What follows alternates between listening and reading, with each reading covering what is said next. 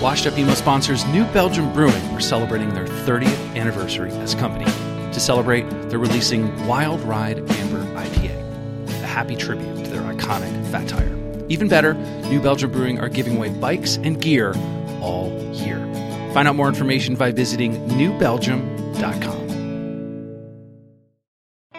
Do you ever wonder if your favorite band is emo? Tired of being in the same conversation with friends? Not knowing if you're listening to post-hardcore, screamo, emo Scrams, revival, Sparkle emo, Daddy, Midwest emo, emo alternative violence, rock. even ska? We're here to help. The Emo Council is here staffed and ready for any question you may have. Hey, Emo Council, just wondering if Green Day was considered an emo band. Thanks. Green Day is not an emo band. Okay. From the creators of Washed Up Emo, isthisbandemo.com offers the definitive answer to the only important question of your day. Hey, is this band emo?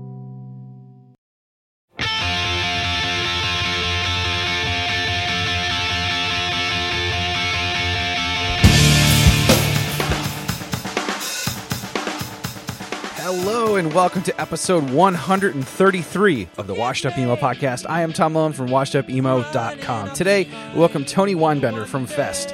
Tony has curated an amazing festival in Florida, started in 2002 with 60 bands, and has grown into the premier independent festival, with Fest 17 this year having 400 plus bands performing across three days. It's simple make something awesome, stick at it, and people will support. Tony, like myself, started in college radio, and he booked bands at MacRock. I've talked about that festival, and it's put on by XJM and James Madison University. He went on to work at No Idea Records in Florida and toured with bands like Less Than Jake. Reminder Fest 17 is this October. If you want to be part of the community and a festival that keeps its DIY roots, Fest is it. Tony was amazing to spend time talking about his life and what is next for him. If you want to support the podcast, head on over to patreon.com slash washedupemo. And if you do, I will be able to make more of these. This is episode 133 of the Washed Up Emo podcast with Tony Weinbender from Fest.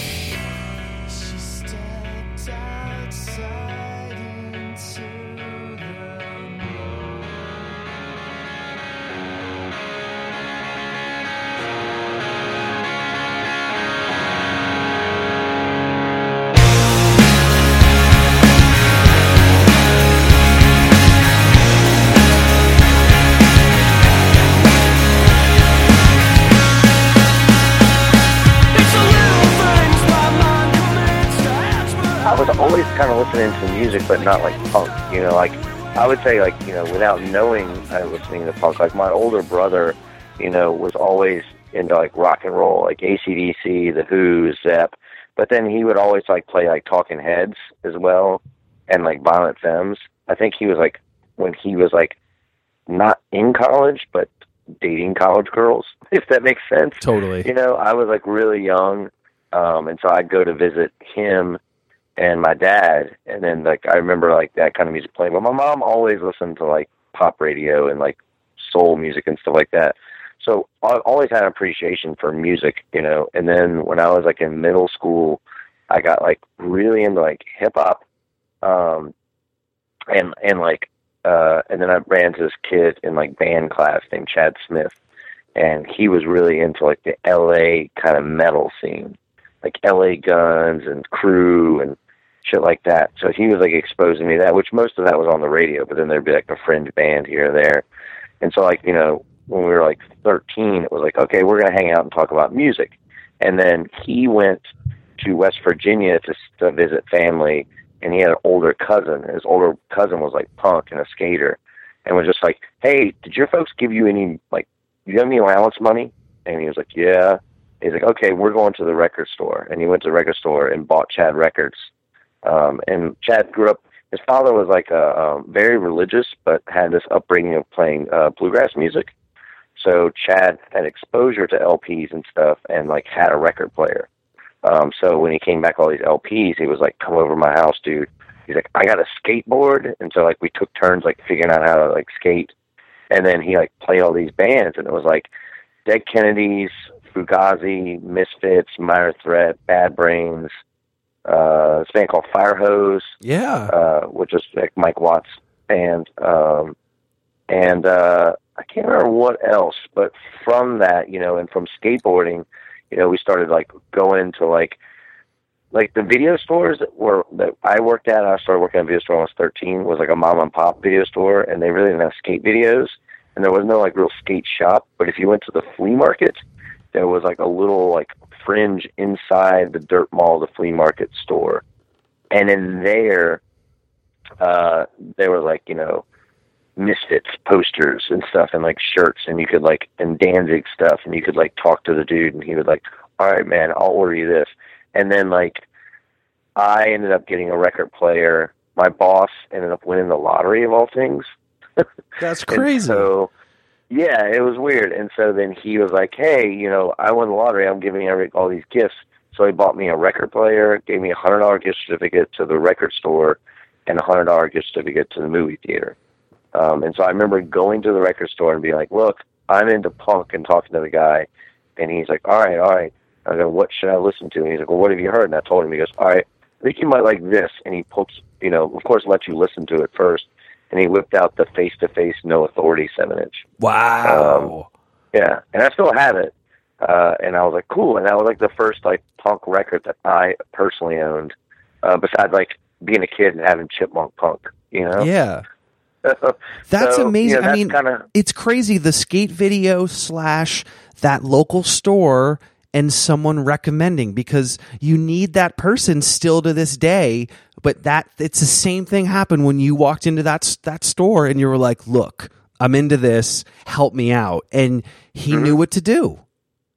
Yeah, yeah, and you know, and really, skate videos was how we found out about a lot of stuff. Yeah, And then you know, buying Thrasher, and then Thrasher, you'd see band ads and stuff, and then you know, you just kind of go down that rabbit hole. Um, you know, without the internet, it was like, and we also went to like a high school where there was like no punks, like literally, like I've gone back since then and like done research, and there was there was no like punks at Lord Botetourt High School before us. it's really weird. You would think that like there'd be you know, one. you know, you, yeah. Usually, there's like you know the older brother who like tells the younger brother like, you know, you got to listen to this and throws like a fucking Misfits record at him or something. But it didn't happen, and, and so then we decided like you know because we played instruments. You know, I played saxophone. Chad was a shredder at guitar. Uh, we had a buddy. We had two. I had a buddy that lived up the street who skated with us, and Chad taught him how to play bass. You know, we found a kid who was like way into Metallica, who played drums and we just started a band and not having anybody like say like hey this is how you do a band it was kind of liberating because it was like there was no blueprint you know it was like well what do we want to sound like? And it's like well we kind of like this whole hodgepodge different amount of music you know? Like we really like hip hop and the beastie boys but we really like you know fugazi and then we really like the red hot chili peppers and like old 70s folk music and stuff and we have horns. So it was like I remember we started this band and we started like playing shows out, but like in Botetourt there was no other bands. Like they would have a battle of bands like every fucking year, and somebody would play like "Sunshine of Your Love" and they'd win every single time. you know, it was like that was like the standard song to win the battle of the bands. Um, and so we were like, "Oh fuck that," you know. And we didn't know anything about shows or anything. And then I remember like the first show we went to was uh we saw a flyer up at like that same like I think by then that we had found a skate shop which was like one town over um and we went and saw a flyer and it was for this thing at this bar it was like a biker bar called Scooches and I remember my mom being like I don't know if you boys should go to the Scooches like that's, I don't know if you could like- go to Scooches. Scooches, yeah. It's across from the Civic Center. And she goes, it's kind of rough there, but it was like, well, this is a Sunday matinee show. And it was, uh, oh, fuck, what was it called? It had a, re- it was like an all day, like, matinee thing with all these bands. And it was called Sweat Fest. That's what it was called. and, and, uh, so we, like, Sweatfest at all, like, Scooches. you know, ev- yeah, everybody asked their parents, you know, because there was a group of us, like, you know, out outcast little kids, you know, and uh, none of us could drive. So my mom had like a bigger, like old '70s Cadillac, and we all piled in there with our skateboards. And she like went shopping and like dropped us off at Scooches. You know, made went in and talked to him, like made sure it was cool that these like, you know, I, I don't even know how old we were. I, no, we weren't. We were we had to have been like 14 or 15, you know, and it just baffles me to think about it now. But like those bands weren't even punk; they were all thrash. And that Wow. was like the whole like Roanoke scene. They were all like thrash bands, and I remember like Were you into it? you know, yeah, of course, because it was just like you were seeing live music, and it was metal. I remember like one of the bands uh, closed with like uh, Enter Sandman, and we were like, whoa, you know, because you like all you, never you never see bands like you know you would always like listen to music. So to see like a live band, it didn't even matter like what they were playing. It was just mind blowing. Uh, and so then we were like, we're starting a band, you know, and so we just started kind of like decided we were going to play and do this thing. And I remember like we started going to shows and finding out through those thrash bands that there was like a kind of a little punk scene, uh, and going to shows at this place called the Iroquois Club. And if you ask anybody from like the southeast who toured through Roanoke, that was the club. And they would always do like Sunday matinee shows. Um, and it was run by this woman named Shirley and her half in the bag drunk husband who did sound named Chief. And Shirley would take she, she would take like eighty percent of the door and uh you know, but we had a place. It was like, you know, our space, our clubhouse, you know, and the bands could play. And then eventually, you know, there was like four or five bands in Roanoke. There was like us, we were in this band called Swank. Oh, I uh, totally remember Swank. We were in Swank. Wait, but did you then? You know, the, the was Big Dave was in Swank, right? Big Dave was in Swank later. Later. Big Dave is still in Swank. Yes. Swank is a band again. You're right. You're right. recording a a new album and or recorded it and it's coming out. And uh yeah, they still play. In fact, I've got them playing uh Fest this year for the first time. So Oh, rad. kind of weird. I love Big yeah, Dave. I might play like a couple songs with them. You So should. It'll be weird. Well, it'll be also weird because it'll be the first time I've ever played Fest in 17 years. You know, so it'll be you know it took it took you know in my my early 40s to get the the bug to go back to playing music. um, so yeah, so it was like a weird scene, man, and so we kind of got bored with you know all playing with each other, and we're like, look, we got to start we want to play with other bands, you know, and so we would drive once we got a license and stuff, we would drive to Richmond and see bands, and then we started inviting like uh Inquisition, which was like Mhm. Thomas from Strike Anywhere's early band, and Robbie from Ann Beretta. So we invite Inquisition. Avail would come through like once every two months. Um, and so one time we had to open for Avail, which was crazy. Um, you know, and there was like, you know, we just really built up this scene, and that, and then Book Your Own Fucking Life came out. Max Rock and Roll released that, like the Bible of that. And I remember we were seniors in high school, and we would just sit in lunch every day and just look through Book Your Own Fucking Life, and with a map, and just try to figure out, like, okay, as soon as we graduate high school, we're going to do this, you know, and like we had like a calling card and like we were calling people and then you talked to them on the phone about music for like an hour and then you end up like mailing your demo uh, to them and it was just like this long drawn out process. Like booking wasn't as easy and quick as it is now. Um but you made all these connections and friends and so that's why that's kind of like how uh we met like uh the DMs you know in 12 Hour Turn they were the ones who booked shows in Jacksonville Mhm. and so we came down and did the southeast and met them. Uh, we ended up meeting like Hot Water Music and Less Than Jake through like connections we made in Gainesville, and uh, you know, and then like we'd go over to Pensacola. There was like a scene there, and then there was a scene in like Biloxi, Mississippi, um, and then like North Carolina. We'd always go to uh, Boone Yep. and play, and and then we Dave would do the shows in Winston Salem, and we play with Code Seven, you know, in this whole southeast scene, and there was like Richmond bands besides like Inquisition and the Veil. There was bands like Whirlybird and Jolly Mortals, and and all these like '90s bands like really just ran through the southeast, and then and you know everybody that put on a show for you, you put on a show for them in your town, um, and we got to the point where we were doing well outside of Roanoke. Like we could we could bring people with us to Richmond and headline in Richmond, and it was cool. Or we could bring bands to Winston Salem, you know. So we could do like a run for people. So it was really rad, and then we got to be super good friends with Less Than Jake and Hot Water, and then Hot Water invited us to go on tour in the Northeast with them and this band that was on Jade Tree called Walleye Mm-hmm. uh, and Hot Waters, they were on like a whole U.S. tour, and they had this like little minivan, and the fucking engine blew up somewhere in like Montana or some shit. And so they like called us and were like, "Look, we can't do the tour now. We got to go home. but you should still go and meet Walleye. And so it was crazy to like go meet a band that we didn't know at all and be like, "What's up, dudes?" Like, Wow. cool. We're gonna tour like week together, and became like best buds. It was awesome. Um, but you know, it's it's it, we. Sometimes I'll get with like older dudes and like just discuss how crazy it was that like you know you talk to somebody and be like, okay, well, where have you played? Who's cool? And you would like write that shit down and have like this book of numbers, and you were like calling. Everything was done by the phone, and like Do you, were, think like, there was calling to get something? directions and shit? You do know? you? Like, yeah. Do you think? I mean, that time period. That's the last time, because after that, it was the MapQuest and messaging, and you know, obviously, messaging got quicker and quicker and quicker. But there were ways to, you know, message boards, and then it was. But that that book your own fucking life, the phone, and those those connections where you were sitting with someone. I, I mean, that's why I think it's such a special time that those late '90s because of that.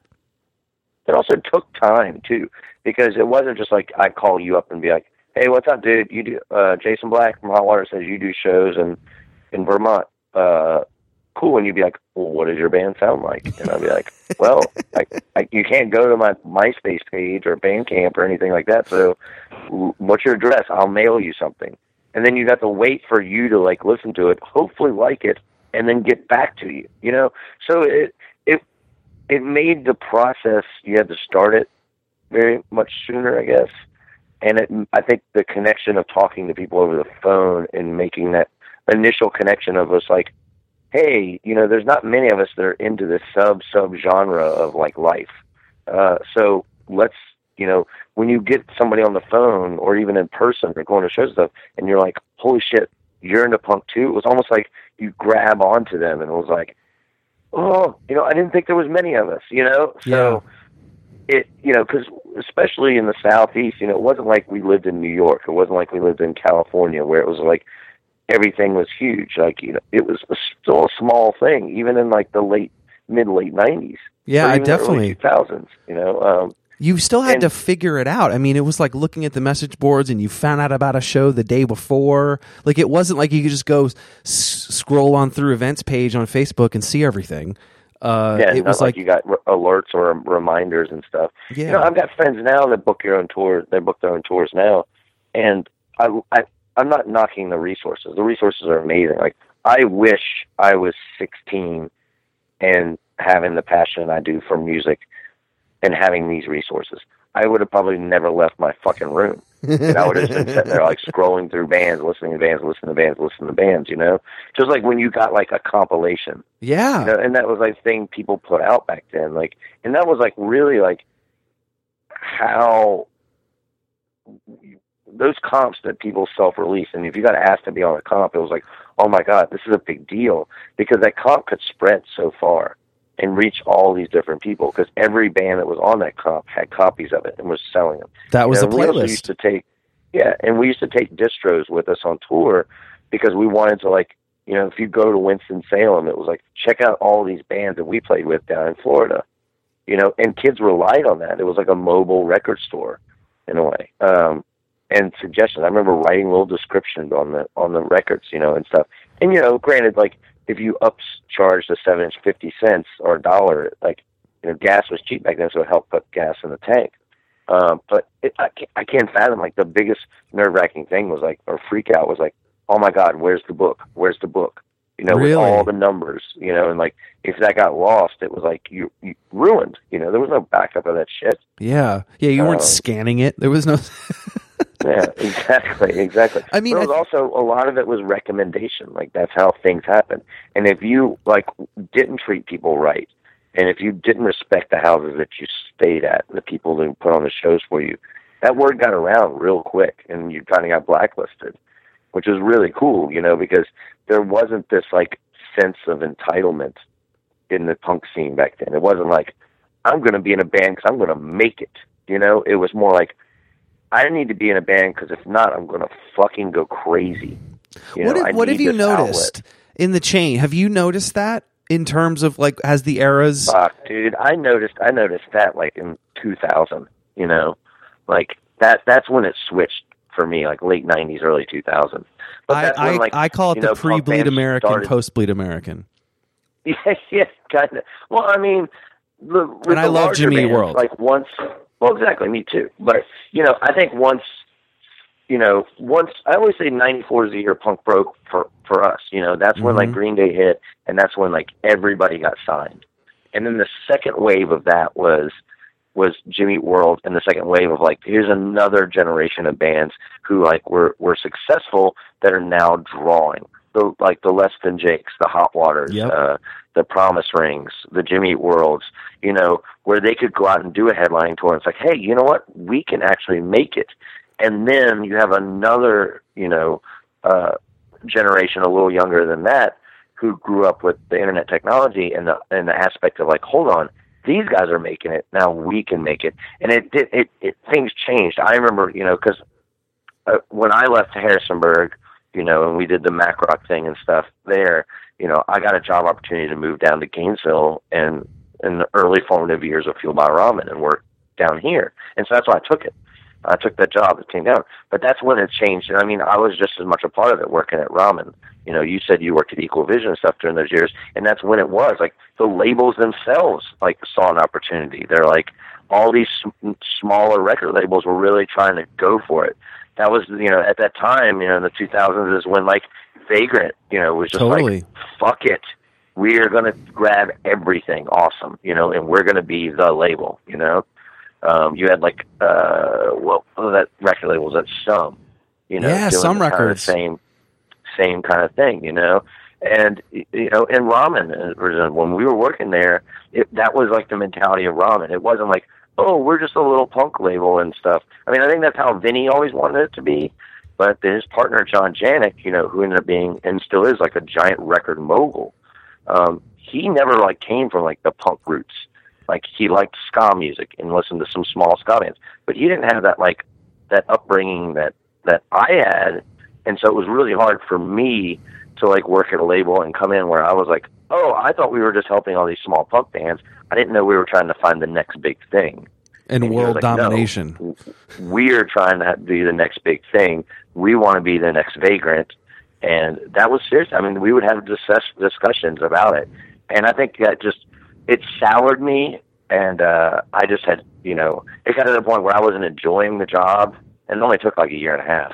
But it would have, you know, if things would have changed, um, if, if if things would have been in a different direction, I would have kept with it. Just like because when I started working at No Idea and doing publicity for them, I thoroughly enjoyed it because it wasn't that mentality of like, you know, the, what came first is like let's be a support unit for this band and try to help this band do as much as they can. It was never this like, okay, band, here's what you need to do to make it.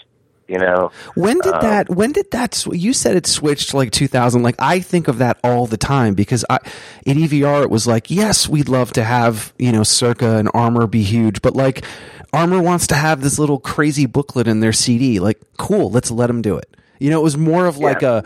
I, you want to make this art? We're going to help you, and like, if you want radio help, we'll go ask our distributor, or like whatever. It was kind of like that mentality. It wasn't. It wasn't this like I'm going to come in and I've already got my moves down and this is how you're supposed to act. And I just started to see it was just like I, I couldn't tell the difference between the bands and I was still young. I was like in my there was 20s. no difference. It, it, it was no difference of like there was no like punk ethics behind it. It was just like trying to be. It's a business. It was a record label, you know, and there was no difference in that and then a major label except that just the resources and the money involved. And that, that's when I also saw the the the blinds of like, you know, it used to be like this band signed to a major. Fuck that band, you know. Like when Jawbreaker came out with. Um, uh, Dear You. I remember being on the cover of MRR, working at a record store, and it was just like, fuck Jawbreaker, pretty much on the front of it. Um, That's you know, crazy. and then if only record- a few oh, only a few years later that was like encouraged. Correct, correct. You know, it's just it things had changed, and not to say it's a bad thing. You know, a lot of bands did great with it. There, a lot of bands were able to be better musicians and write better songs and record better things, get on better tours, support their families, and there's nothing wrong with that. I'm just saying, like things just changed.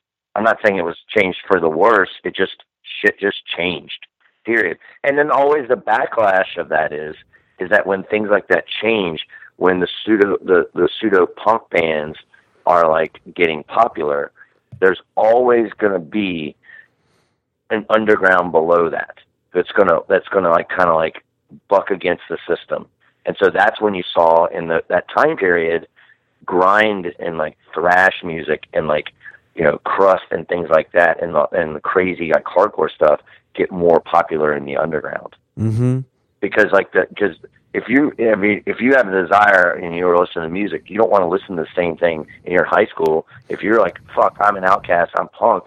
I don't want to listen to the same thing that the fucking jocks and cheerleaders are walking down, you know, singing Jimmy World and Fall Out Boy down the hallway, you know. So it's it's I, you always see like a flip of it. It's it's it's interesting and it's it's just more of like a, a I don't know, a survey of like culture in general and how like kind of the anti culture, anti system, you know. It's, What's inside of you that had you feel that way when you were at FBR? And again, not bad or good, just like in because I feel that sometimes. You know, I feel like why am I doing this? Like this is I don't. It's like it's like I'm fighting inside myself. I mean, I just grew up with that. You know, Yeah. we were all struggling. We all were looking as a community to help each other. Bands were trying to help each other um, because everybody had to like do that to survive, to get a leg up, to be able to just tour and and and and you know, the goal was to be able to express yourself and get yourself out there um, and be creative. You know, it's like some people just need that outlet. Uh, and then when things changed and it was like more of like a business, you know, for me, I, there was some great bands on FBR that still had that mentality of like, you know, very DIY, and this is what I want to do with it. Like I loved working with Cadillac Blindside. I loved working with Frodis. I loved working Love Frodis. with Jersey, you know, um, things like that. But then when like, you know, when the Impossibles and like, you know, and, and granted, I mean, I have the stereo playing Fest this year, but that was one of the bands that I didn't really see eye to eye with because when I hung out with them, I didn't get that vibe of like, dude, you're not from cut from the same cloth as us, you know, you're you're a you're a rock and roll pop band, you know, Yeah. and you write fucking amazing records, but I cannot hang out with you. Yeah. you know? And that one for me was a big thing and that's what hurt me for a lot feel ramen is I couldn't I couldn't separate at twenty five, you know, I couldn't separate work from me putting my whole heart and ambition into it. So like it was hard for me to like for Janet to be like, Look, you need to focus and put all your energy into like this band and fall and we're gonna do Fall Out Boy and Punchline next and stuff like that. And I'm just like, I don't like this, you know? I don't like the, the way this is going. And so, you know, I kind of like, I remember vividly, it was like, I, and at the time I had kind of brought in a support staff and we were growing as a label and I brought in some of my buddies, you know, and trained them. And so we had like, it was cool. I liked coming to work every day because it was like, oh, there's Kyle, there's Geis, you know? But then like, John and I would just fight like constantly about the direction label. And Vinny was always on tour, so you know, it not Vinny's fault. It was just like he put he, two guys. It was like oil and fucking water in a room together. Mm-hmm. Uh, and him not being there, I was always like, no, Vinny. Vinny told me he wants to do this, and you know, and then he's got my back, you know. But in the end, Janick was right, man. Ramen ended up doing great things, huge. I mean, look at fucking It's still here. now, like exactly, you know. And that's the that's the thing for me is like, um, you know, I'm still doing what I wanted to do, and, and granted, I'm I'm happy. But there was like, you know, when I was like, look, dude, fuck this shit, I quit. And he's like, fuck you, you're fired. you know, so it was like, oh shit, it was like a reality check. I was like, fuck, I just got fired. I quit college to come down here. I have no job skill set whatsoever, like for Gainesville. Like I've never worked in a restaurant or a bar, and that's where everyone works. You know, I ran a music festival in college radio station. I worked at a independent record store. There's no openings at the independent record store. Those guys have that job for life. I worked at an independent video store. There's no openings there either Yeah. those jobs keep those jobs for life. And so I really was really struggling for for until like I just learned how to wait tables and could survive. Yeah. Um, Quickly, I wanted to but, you jump know- back to MacRock real quick. Okay. I thought because I definitely I'd found out about it again through a message board or something when I was in college in North Carolina, and went up to and I remember being late. I missed Get Up Kids, and I don't remember if this was I think it was ninety eight or ninety seven. I whatever the it, it was maybe I had the car ninety nine.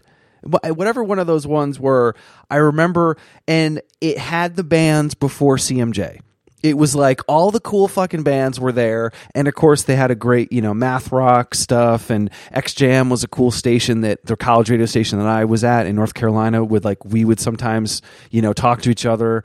And so i just loved that community part about it and i think it was so kind of ahead of having all these different venues and it had a you know the if it was uh you know panels that was such really meaningful. I mean, I told you earlier, I'm holding like the booklets, like I, it's like the set lists and the the show listings and all these bands in here. It's like what they went on to do, or they went to go play South by Southwest the next year. Like it was a, an amazing stepping stone. And how did you get involved with it? And what was you know what were some experiences that you had you know running that unique festival? Well, like after high school, um, you know, we all did this thing where like, okay, we got to go to college, and so I actually went to school first at George Mason, which is up near D.C., and we all went there as a band, as Swank, to like be a band because that's where like our bass player was. He was a year older, and that's where he went to college. And so like I went to like a semester up there, and then after a semester, we were all like, why are we up here? Like Tim can just drive back every weekend. Let's go back to Roanoke because I think I, Tim and I were the only ones actually going to college everybody else was just living like up there we were all sharing a house and they're working their shitty jobs and stuff. And so like my vision was like, you know, we're getting ready to do a split ten inch with less than Jake. Fuck yeah, like fuck college. Uh, we're gonna tour. We're gonna make it. And then of course the band breaks up. And so when the band broke up, I was like, shit. This was kind of like the reason I got up every morning. This was like I was the band guy for this. I booked the tours. I had all these connections and friendships with all these people. I booked all the shows in Roanoke and helped people out so much. It was kind of like my identity was kind of like gone. Um, and I didn't know what to do. And so I was like, well, I guess I'm going back to college. And uh, some friends of ours, we used to tour with a band called Herschel, who was from uh, uh, Lynchburg area. And John Fuller, uh, who was the drummer of Herschel, was going to school at JMU. And he was like, come up to JMU and check it out. And so me and my friend Jason Wood like went up there, and there was like a house show, and like Jonathan had started playing in this band called Sleepy Time Trio. Love uh, Sleepy Time like, Trio. Yeah, who were like ex Max Colby because Maximilian Colby broke up, so they got Jonathan. So there was this Harrisonburg bands were up there, and I met all these other people that were like cool and you know very alternative and and into cool things, and you know like, and so I was like, man, I could just I could move to Harrisonburg yeah, that's what I'll do. And like somebody took me to the college radio station. I walked around XJM and I was like, this is rad, you know, because I'd never been inside a radio station. You know, I'd never experienced other. Here's a group of all these other nerds that are into like cool subgenres of music. You know, it was like the experience I'd had at the video store growing up, and then later working at a, the record store growing up. It was like this is a community, you know. And Harrisonburg was just small enough to where you still could meet people and feel a part of it. You didn't get washed out in the whole university scenario. Um, and so I moved and I was like, you know, this is what I'm going to do. And I went applied to JMU and uh, went to school and got really deep into the college radio station, you know, and just kind of let the band thing die out and put my love into like helping out that community and making friends and stuff. Um, and we went as a college radio station, went to CMJ, the College Music Journal thing up there in New York. Yep. And just like you were saying, like they weren't featuring the bands that we were playing on our station. They weren't playing Hot Water. They weren't playing Get Up Kids. They weren't playing anything on Jade Tree at all. Um, and they weren't. There was no like hardcore showcase or anything. It was all like Husker Du and like I, I don't even know if Husker Du played, but that's you know what, what I mean. I it was all about, the you know, indie like, rock shit yeah, the gen, the the older generation's indie rock stuff, which is great music, but it wasn't what's new. And we are thinking like, you're CMJ, you should have your finger on the goddamn pulse of what's new. We should be coming up in here and seeing new bands and taking that back to our radio station and pumping it out. That's the whole point of this, right? And so we came back as a group and we're like, you know what? I was like, I've been doing shows forever. We've been doing like little like the radio station would do like their the spring show and the fall show, and then once in a while there'd be house shows because we'd have friends that would come through and we'd put on house shows for them. And then there was another house called the Spaghetti House, and that North Carolina band, the Scaries, would always come and play. Yep. Um, so there was like two different groups in Harrisonburg at the time. There was like the groups that liked like, you know, more indie rock and like bubblegum stuff. Like, not that the Scaries were like that, but that's kind of like the stuff that happened at the Spaghetti House. And then I lived at the Funk House. No, I don't. I still to this day don't know why it was called the Funk House, but uh, that's where like Sleepy Time practiced, you know, and that's the the house that after Sleepy Time Engine Down formed out of. Um, and so we were doing shows for like DC bands, and that's like, you know, we were ones doing hot water shows, and we were the ones doing Regulator Watts shows, and we were the ones doing twelve hour turn shows and stuff. And so, like, both groups got along really well, but it was like, here's these two groups of people. Everybody is involved with a college radio station with XJM. And so let's pull our sources together. And so we kind of mapped it out. And I remember the first year we, we, and, you know, as a group of the college radio station, you know, we, everything had to be done as a group. You know, everything had to be voted on, everything down to it. I remember the first year they were like, look, we're going to get one headliner and then everything else is going to be submission based only. And I was like, well, there's all these other bands. I'll try to get them to submit. And of course, it was hard. Like, you know, there was no online application thing. It was like you mailed everything in. Uh, and so that first year that we did Mac Rock, we had a Superchunk play, and then everything else was submission, and it was kind of small. And so then the next year, I kind of like got up in everyone's business and was like, look, just let me bring try to bring these bands in and we made a list of bands i was like i know these bands let me try to ask them if they'll come up and stuff and so that was like the next year we got get up kids and That's then we got the year. Avail. Yeah. Yeah and so like that whole show except for like the blue rags i think where i booked pretty much that whole that whole show on that and then we had hot water play i think i think regulator watts played like the sorts played one year. I get those years kind of blended together and mixed up a lot too. Yeah. And then I left in 2000, and uh, but was still working at Goba Ramen. So that was like the year I was helping like Oh, uh, got it. That was the transition. help it because I was still connected with XJM. So it was like Laurel Deppen was doing it, and I'm like, look, Laurel, there's this band Alkaline Trio. We're good buddies with them. I'm going to get them to come, and then I'm going to bring all these Goba Ramen bands, and then I'm going to bring Discount up, and you know we're going to give me give me the ballroom for that, you know, and it was awesome. Um, I still remember drinking forties like backstage with Matt Skiba. Wow. What did the band say? Uh, What did the band say when they came to this college and they saw what was kind of put together?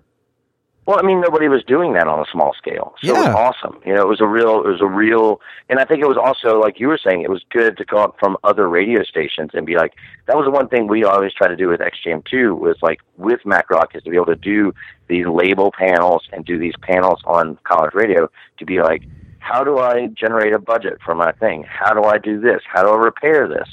How do we screen print? You know, there was all these like classes and workshops, and that was like that was one of the things that we really wanted to preach too. Because when you went to CMJ, there really wasn't. There was all these panels of these jaded motherfuckers talking about super big, you know, major label industry stuff.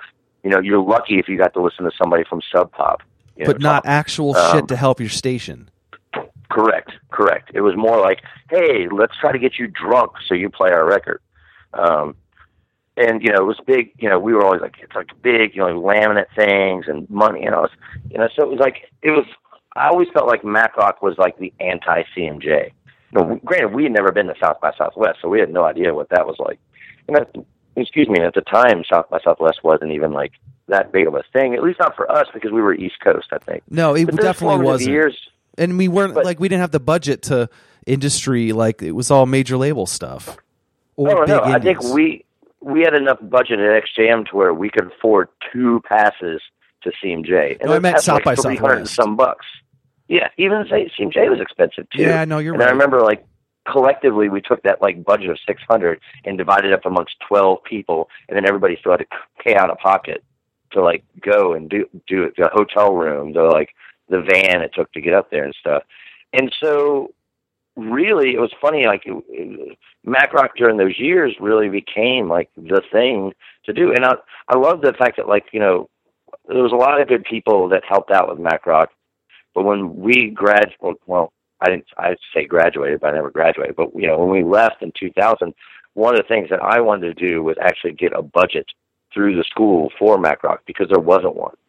Like we were basically like trying to take we would take like 10% of every house show we did throughout the year and put that in a pool together to kind of get things started for Mac Rock.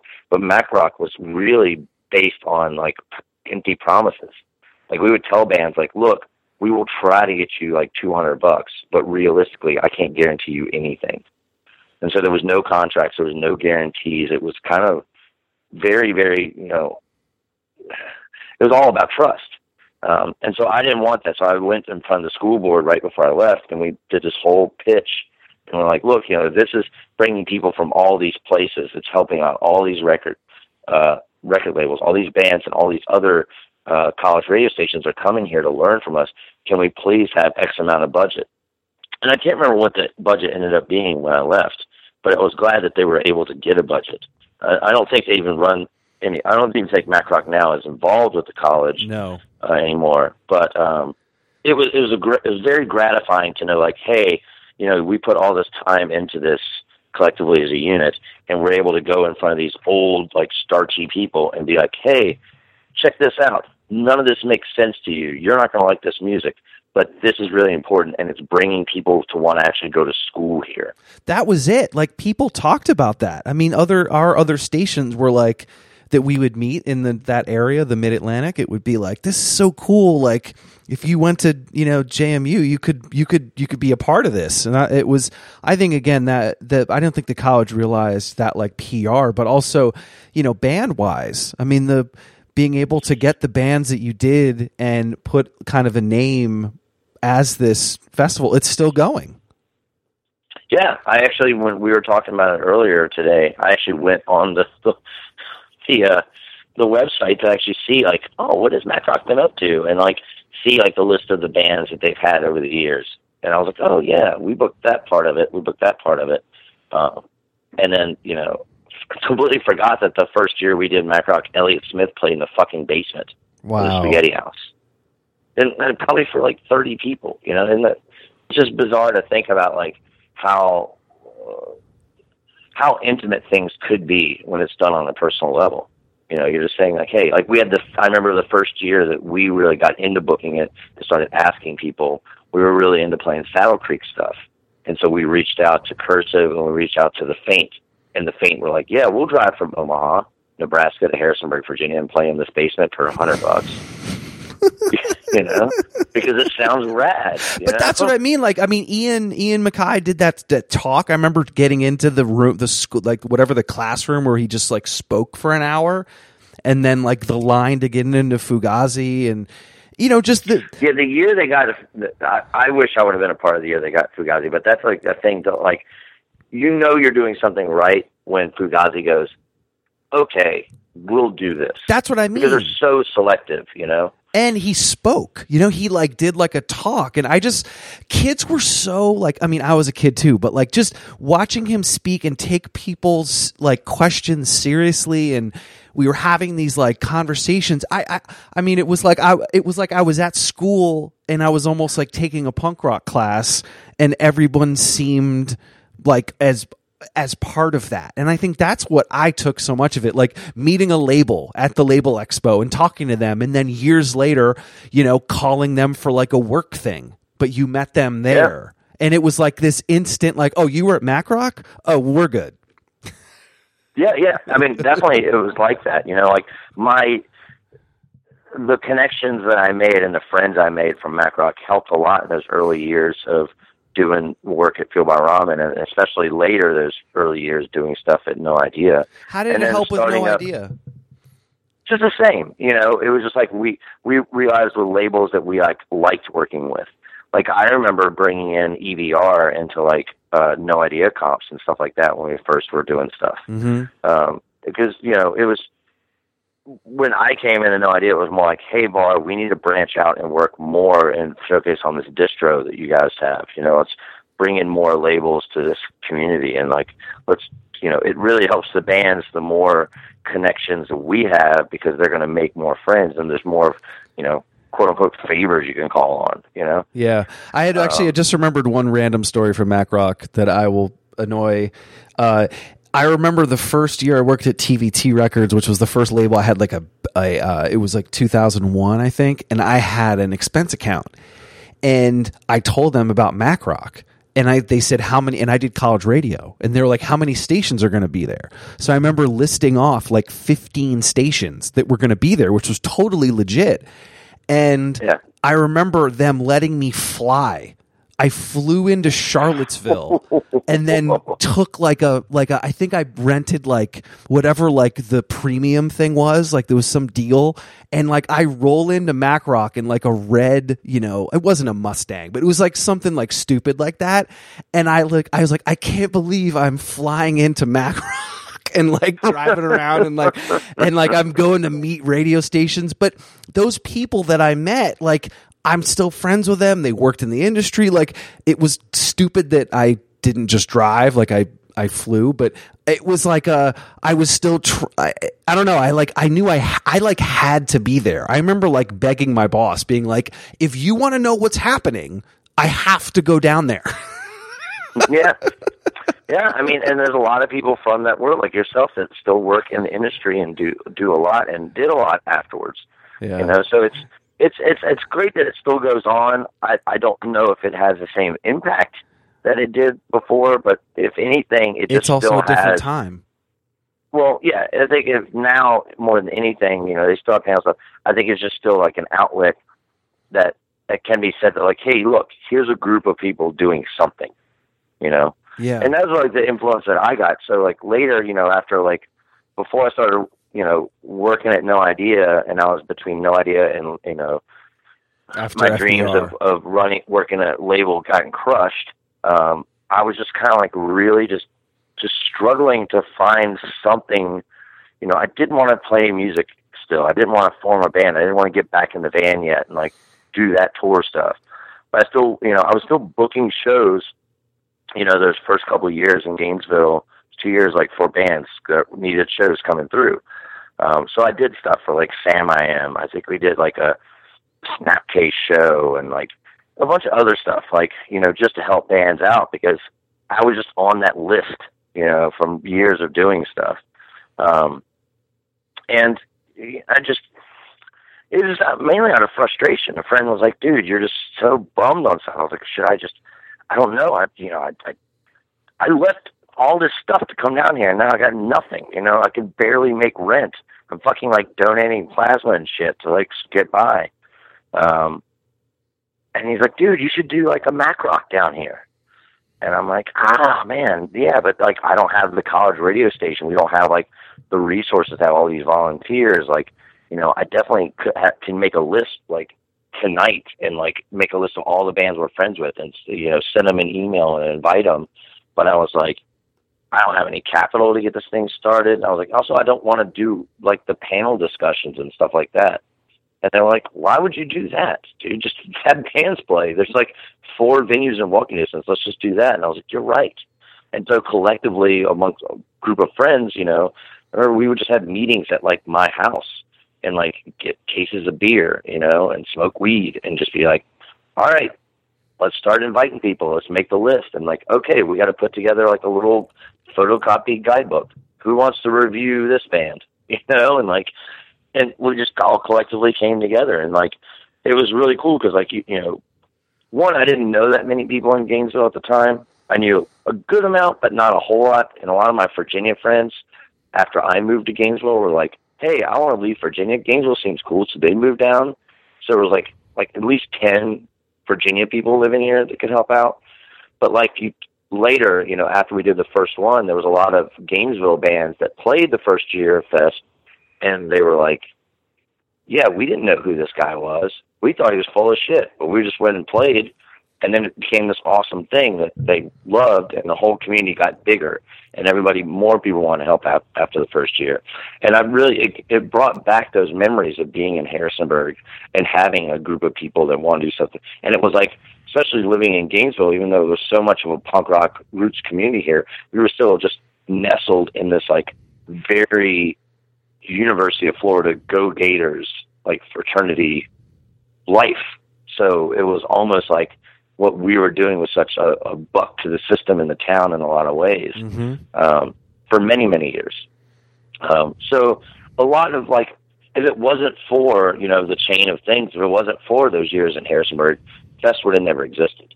Like if there was if there was no Mac Rock, there would have been no Fest. I would have never had the dream or the desire or the knowledge on how to put something like that together. What was it And like that first year?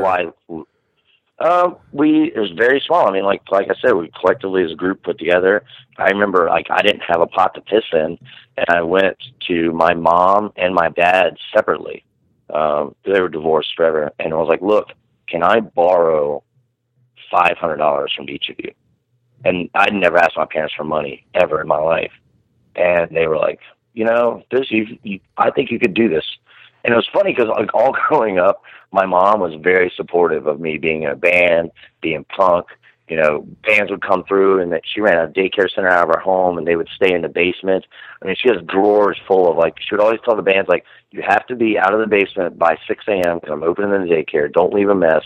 You can have anything in the freezer, which was like full of like Sam's Club frozen products."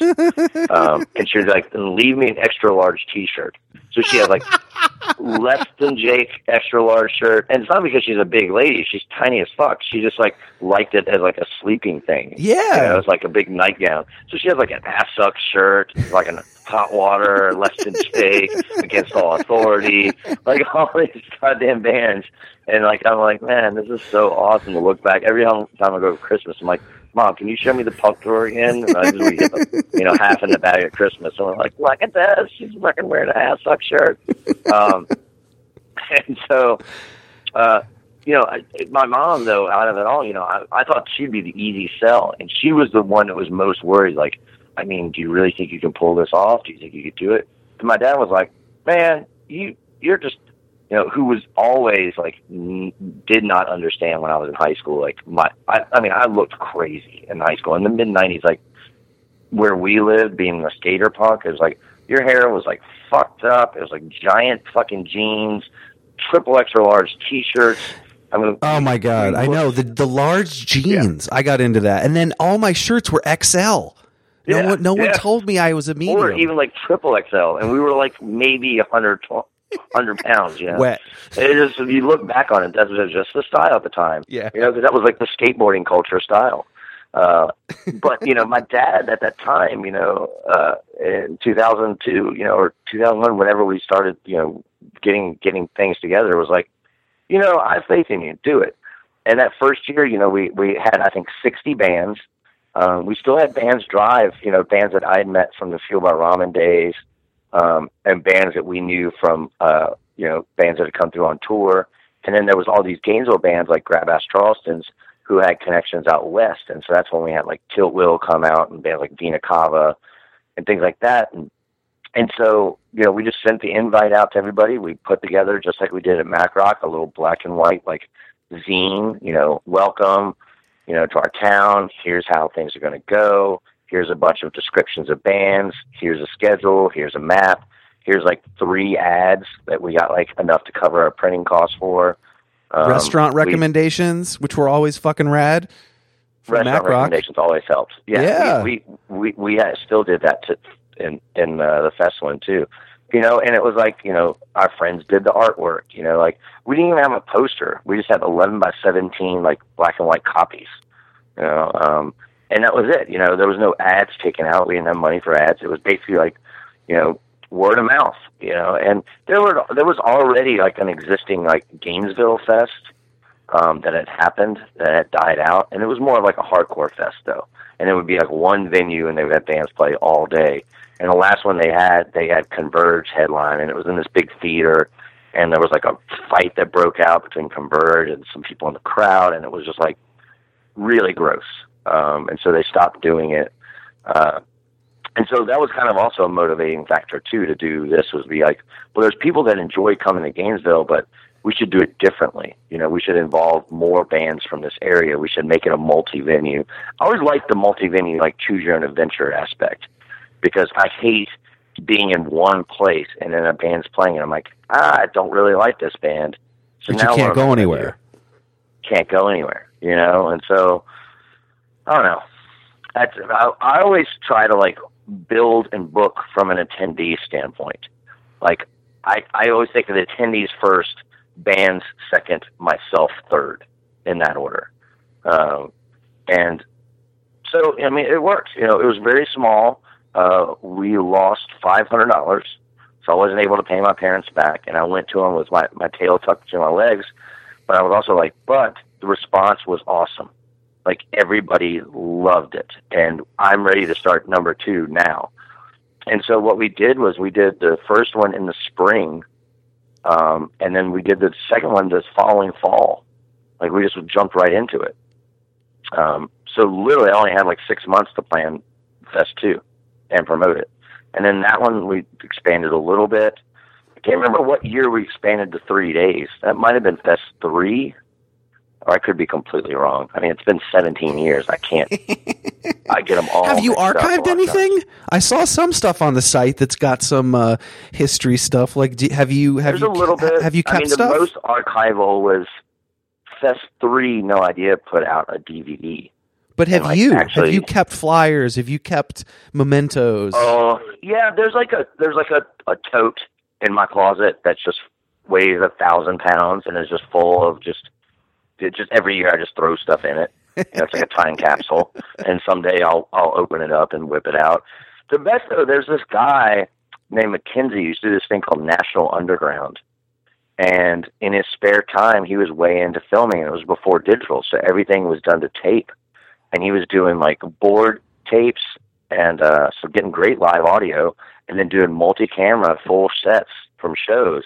And in the early years of YouTube, he was putting them up. So if you go to YouTube and look up some of those early fests, a lot of that footage is from the National Underground. And then he like had it where he was like trying to really do it with like a website, and he just kind of like got burned out, blown out of it, and just stopped doing stuff. But he ended up sending all of his tapes to my friend Randy, who uh, runs Death Protector Records and is in that band Dikembe. And so Randy's sitting on like years, like countless hours of amazing footage, but doesn't have the time to like, you know, download it all digitally, you know, from tape and edit it. So we always joke that like it'd be kind of fun to take that whole box of stuff and just like take it to like the university or take it down to Full Sail down in Orlando and just be like, here, let students do this. But then at the same time, what student that's learning film editing wants to fuck around with a bunch of tapes? It's just impractical. It doesn't exist. Like nobody, unless unless you're like working in like some lab where like you're taking like your dad's or your grandpa's like you know old footage and converting it over to like a, a CD-ROM form. You know, I mean, I think it's finding somebody that loves history. Um, I think it's Correct. it's finding someone that would understand like this is important, or you know, it's a library. It's funny. I mean, there's actually people that I can recommend um, to be able to help. Please. Um, so yeah, we can do that after. But I think there's I mean, I think that's initially what Randy thought. He was like, "Dude, give it to me. This needs to be documented." And then when he got it, he was like, "Holy shit, this is way too much." you know? Do you remember Um, the Actuality of Thought VHS DVD or the VHS? Oh, yeah, yeah. So I, Yeah, inter- I I interviewed him for the podcast, Okay. and he he talked about that he has from Michigan Fest. He or there's one of the fests he, he has full sets of every band, and they're just yeah, sitting Michigan on these Fest drives. was a lot of that footage. I remember because that was one of the things like we could never go to Michigan Fest, and there was all those. There was the More Than Music Fest. Yep, Um, that was in Ohio. You know, there was uh, what was it, Bled Fest yep. for a while, um, and then what was the one in Louisville? Uh, Crazy Fest. Crazy Fest, and then that one actually got big too. Oh yeah, Crazy Um, Fest was nuts. EVR would always going- have people going there. Oh yeah, EVR was all up in there. I remember going like for ramen and being like, you know, because Grade was playing and, and Greg from Jersey was there, and like some other bands like Mid Carson July were good buddies of ours, so we always roll up with them. And uh just seeing like, wow, these are like big fucking stages, man, and like, you know, at what production and like went into it and stuff. Um, you know, and those were the kind of early influences too for us to do fest. Like, I always took fest and just tried to like make it bigger, but just with baby steps. Mm-hmm. You know, I never try to go beyond my means because realistically, it's always just me. You know, there's no like real big staff. You know, the staff that we have is like very part time. It does it, you know, on the side, and then after fest, it's like okay, now everybody can get some money to make it happen now. But in those early days, there was no money to be had. You know, we would make a little bit, and it, we just like put it in an account, and that went into the next fest you know, I didn't. I don't think we actually were able. I was never able to like cut myself a check until after doing it for ten years. Wow. Hear that Yeah. again, kids. he did something for 10 years, and look what it turned into, and then he took a check. So, all you kids wanting instant gratification, take some fucking time. Relax. No. Yeah, Uh, I mean, but there's a lot of people, especially in the in the festival world now. It's hard to compete uh, or stay alive in a lot of ways because you know at the time there wasn't that many festivals that that catered to the music that you know we love, and so now it's kind of hard because there's all these like mega festivals that go into the guise of being punk rock. Um, or booking some of the some of the bands that we book and so you have this problem where they're like, well, this festival's pay- agent will talk to you and be like, well, this festival's paying them this much money. And it's like, well, they should fucking go play that. But if they want to play ours, we only have this much because we still keep our prices low. We don't have corporate sponsorship. You know, we, we're still, instead of having like 40 bands, we have 450 bands. So we're still trying to like support the little guy and keep him going and like hopefully build these bands up so that like, you know, five, ten years later, that band that came and played the small venue for a hundred bucks remembers that we took care of them, and they come back and play our main stage. Why is You know, that like, not? just- why is that not happened? Or why does that sentiment that you just said? f- Why do you feel like that's been lost? Uh, I mean, I think definitely in the festival thing, it's been lost. I mean, the festivals are just like it's a it's a it's a corporate money making thing now. I've had I've had people contact me out of the blue that have been like, "Hey, you do fest. I barely know who you are, but I've got an investor or a group of investors who want to start a music festival. Uh, would you like uh, sit with us and give us some advice?" And I'm like, "No, like." Why would I tell you 17 years of experience to some schmo who just wants to blow his wad and have some big crazy festival? Let them fail. Let them try on their own or succeed. You know, that's what we did. There was no blueprint. There was nobody that sat down and told me anything. You know, I didn't have the luxury of having. You know, it makes me sound bitter and stuff, but it's it's true. You know, like that's You how have to make really mistakes. earnestly- Correct, and that's how you earnestly have to like succeed is by being humble about things and really doing it, pulling yourself up from your own bootstraps, and doing it through the DIY scene. You know, and collectively doing it as a group. Um, you know, and not to dog anybody else because everybody does their thing, and there's people that enjoy going to these other music festivals and stuff like that.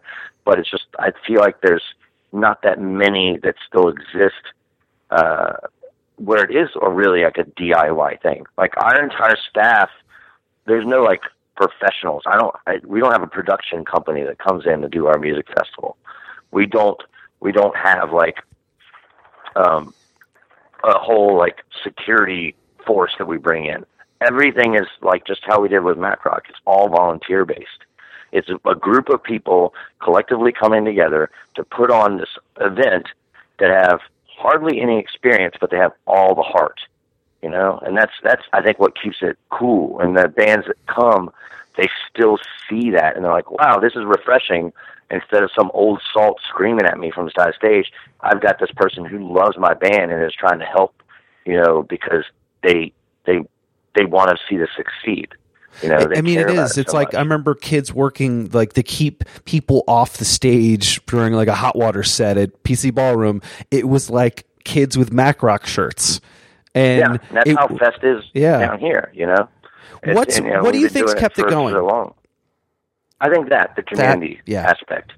uh, people that come from all over the world and they feel like this is like a homecoming for them. This is where they feel comfortable. This is where they've made friends, made connections. People have met their their future, you know, better halves here at Fest. Um, you know, and with the invention of like message boards and now with social media, it's easier for people to keep in touch. Like if you if you go, you know, there's like Fest Friends Facebook page, and there's people on there. And before that, there was just like a message board, and people from all over the world connected on that. Um, and that's you know, anytime anybody gets interviewed as an attendee that comes to Fest or a band, that's like the number one thing they they talk about is how it's a feel of community. It's it's funny, like it's, it's, it's uh, somebody that doesn't, you know, came came recently to Fest a couple of years ago, and he's like, "Man, I'm not really into this punk rock thing, you know, blah blah." But he goes, "You know what this reminds me of?" And he's like, "You're gonna hate it when I say this." And I was like, "What?" There's my friend Colt Cabana, who's like does a podcast called The Art of Wrestling, and he's an amazing independent pro wrestler. Um, he's like, "This reminds me a lot of the Gathering of the Juggalos." and I was like, "Fuck you, man!" Like, but he's like, "No, no, no." He's like, "I go, I perform at that every year, and I see the same thing. Like people just hugging each other, people high fiving, people talking about the music. You know, people giving a shit about the bands, people coming from all over the world. Um, it's not like other festivals where you go and it's just like a bunch of people trip down on weird drugs, like hula hooping and face painting, and you know, or like trying to look the the coolest look that they've seen on the internet, you know, or glamping, you know. Mm-hmm. Uh, it's it's a really a community, you know, and so I've never been to the gathering, but it almost want, makes me want to like go just to like see if he, his comparison's full of shit or not. You know, I mean, I think Um, about that for those bands. Like they've got their crew, they've got their people, and when you see someone walk down the street with or walk in the fest and they've got that same Twiztid shirt on, like you're going to be down to go say what's up to them.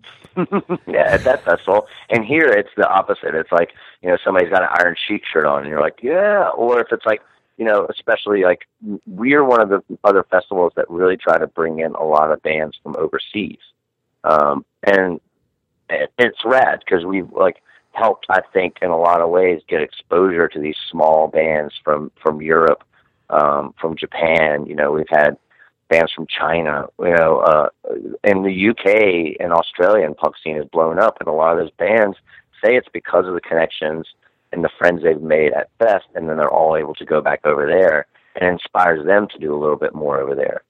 Um, That's amazing. so it's it's yeah, it's great that, that like we have built up such a community, and I don't know if it would if it would work in a, any other town, but it totally works here in Gainesville. I think it's just the weather's beautiful, the southern hospitality works, the fact that it's kind of like Harrisonburg, where you can just walk from venue to venue. You don't have to jump on a fucking train and go across town, any of that weird shit. Um, and it just, you know, I don't know, it just it's a special vibe here, you know. And there's a lot of there's a lot of other festivals I think that have started up because they've come here and uh, seen what we did and try to take it and tweak it to where they live, and that's just you know, it's flattering, it's awesome, and I give them as much advice as I possibly can uh, to try to like succeed in things like that. Like like prime example is like Pouzza Fest that happens up in Canada. Um, Pouzza is definitely like a very much a model of Fest. Like Hugo came down here, and he'll be the first one to say it. He's like, "Yeah, I did Fest, and then I came to Fest, and I was like, look, I want to do this up here." Um, and and, now know, that's it's like just- the thing you have to do. If you get asked about Yeah. Pouzza, you got to go. Yeah, exactly. You know, and there's, you know, there was there was a out out west in California. Uh, it's a awesome fest out there. You know, very very similar vibe of what we do here. You know, and I and I hope that there's more and more more of that happening where people organically are starting up things to help out their scene or to build a better scene in their town than people just going like. This looks like it's going to make some money. Let me get a bunch of millionaires together. You know, Which is, you know, I tur- I when I see that, it's like, all right, what's next? Where's the basement? Where can I go to find the next thing happening? Because You won't find the next small band. That's the thing, because there are no small bands. yeah. It's like two giant stages or three giant stages. Or No, I meant giant I meant like turning. I meant like turning it off and being like, I'm not going to that. That's doesn't. That's not what I'm into. Let me find the Right. next basement. Where's the next you know thing going on that I can find? Because it just for some reason, it, I don't know if I mean I think we're similar in that. As soon as I, it's not I don't want pe- I want a band to be successful. I'm happy that a band can tour anywhere around the world and people go see them, but it's it's that other piece of. I want to make sure that the next band is doing it. Like it's almost like I always want to just artist develop. Like you've set them on Well, their way. yeah, I think it's a lot of that too. Of like both of us came from college radio, and what are you doing when playing college radio? You're playing smaller underground bands. I'm not playing top forty music. I'm Yeah. playing something that I care about. And I'm trying to put it out there in the airwaves and hope that somebody else is listening. You know, and that's the way you know I feel like I've done with Fest. You know, I'm not saying that the music choices that I make are the best or the bands that I pick are the only bands you should listen to. But I do know that there's several thousand people out there that agree with me that like what I pick each year. And so it's it's it's amazing and flattering that they want to come and support it. But it's also crazy too that like certain bands have played like over a decade in a row and started out like in the small venues like Flatliners, like Menzingers, like Iron Chic, so rad. um, bands like that who are now banner pilot stuff like that who like now play main stage and play for thousands of people but that what they did is because we've always treated them well and they love the community they come back year after year after year and so those make me the most proud is to be like it's awesome to get that one big band you know to come in for that one time but to have these repeat people come into the party that's really that's that's the heart and blood into like why you get up and you fucking open your email and you deal with all the bullshit half the time is because that's the rewarding side of it. You know, no, you're end, totally like, right. And it's not that I'm getting emotional. It's just like that is the that's the root of it. You know? Yeah, Like that's Yeah, the I was just like on- you're buddies with like someone in the Menzingers and they just you they look at you and they're like this was this helped us and like I hope a kid out there watching understands that this is not just something really simple and I'm going to do this really quick and make money. It's like you got to be invested and that goes back to you talking about those first things you were doing with those bands and investing that time in that book your own fucking life. If you do that, if you do that, it's more meaningful. If if you and I had just texted, or it would, it just not as it's not enough. And I think if you really want to get into this scene and feel connected, you have to put the time in. it's very true. You know, and it's you know that it's it's you're going to take out what you put into it. You know, and I think also too with us, it's like I also get inspiration with the, the volunteer aspect of Fest is like seeing all these people and kids come in who get to help out firsthand with music that they love. Because a lot of these people have only seen from the crowd's aspect of how a show works. They've never looked out into the crowd from stage. They don't play in bands. They're not putting on shows. They don't work for some big rock and roll venue or anything like that. And I've seen a lot of people who have grasped onto that and said, "Look, I really enjoyed this." And they come back and like, "Hey, next year, I you know I was helping out loading equipment at this one, but next year I want to stage manage. Is that cool?" And I'm like, "Fuck yeah! If you think you can do it, let's do this." And I've seen people come out of those roots and the experiences that they've had by helping us every year start doing shows, start booking their own independent shows around town, start working for production companies, you know, or doing bigger things, or build their way up and working more with us in Fest. So it's like I feel like not only Fest is a is a is a great outlet for small bands and a great opportunity for people to come from all over the world to like community together and like talk about music and feel comfortable with each other and feel like they can truly be themselves. But it's also that whole coming up from MacRock is like I want Fest to also just be a learning experience too for a lot of people. Give them that opportunity to really feel like they're a part of something, not just be an attendee that pays a ticket. And feel like this is part of their community. Like when I had the volunteer meeting, and that's one of the reasons why like we pretty much, you know, almost like exclusively only let people from Gainesville volunteer unless you've done it before and you've moved away and you get on good status with us, come back and work. Um, and our volunteer workforce is like over 500 volunteers to make Fest work. Um, it's it's that you know I say to them is like you know even if you're here just for one year going to UF or you've been here forever, you know, because the age gap, you know, goes from like 16 to like 60 that volunteer for Fest. It's like, this is our scene, you know, and this is what we do this weekend is going to be looked out upon by the world.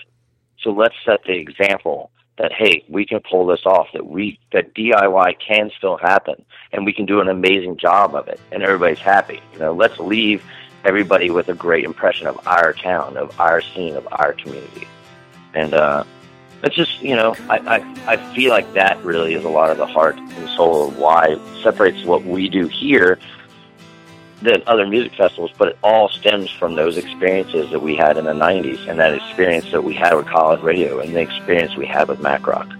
It all stems from that. And I hope that, you know, when I'm dead and fucking gone, that, you know, the legacy that we brought down in the blueprints and the almost like textbook of how things are gone, that somebody else will carry the torch and keep the, keep the, keep it going.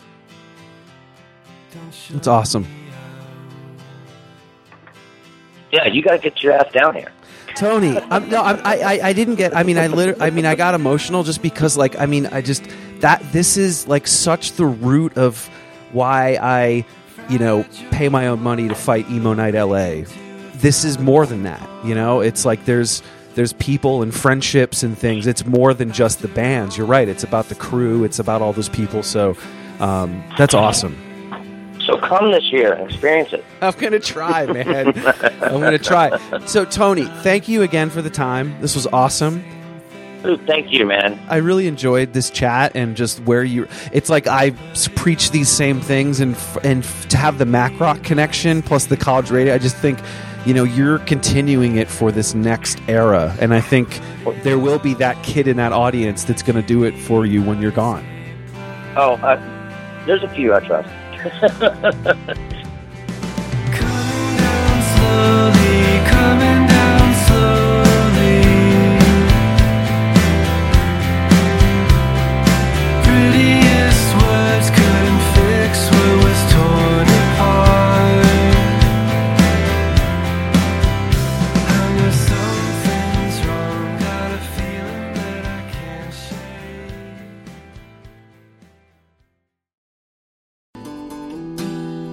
Washed Up Emo fans. Thank you for listening to this podcast over the last nine plus years, or if it's your first time, welcome. It has flown by, and I appreciate each and every one of you for listening. And for this current episode you're about to hear, I do have a favor of you. I have some books out right now called Anthology of Emo, and Volume 2 was released last fall. I really think you'll dig it if you haven't heard of them. It features guests from the podcast, including Jim Adkins from Jimmy World, Chris Conley from Saves the Day, Travis Shettel from Piebald, and Jon Bunch from Sensefield. I've also reprinted Volume 1 so you can order both. Check out the DIY publishing at anthologyofemo.com.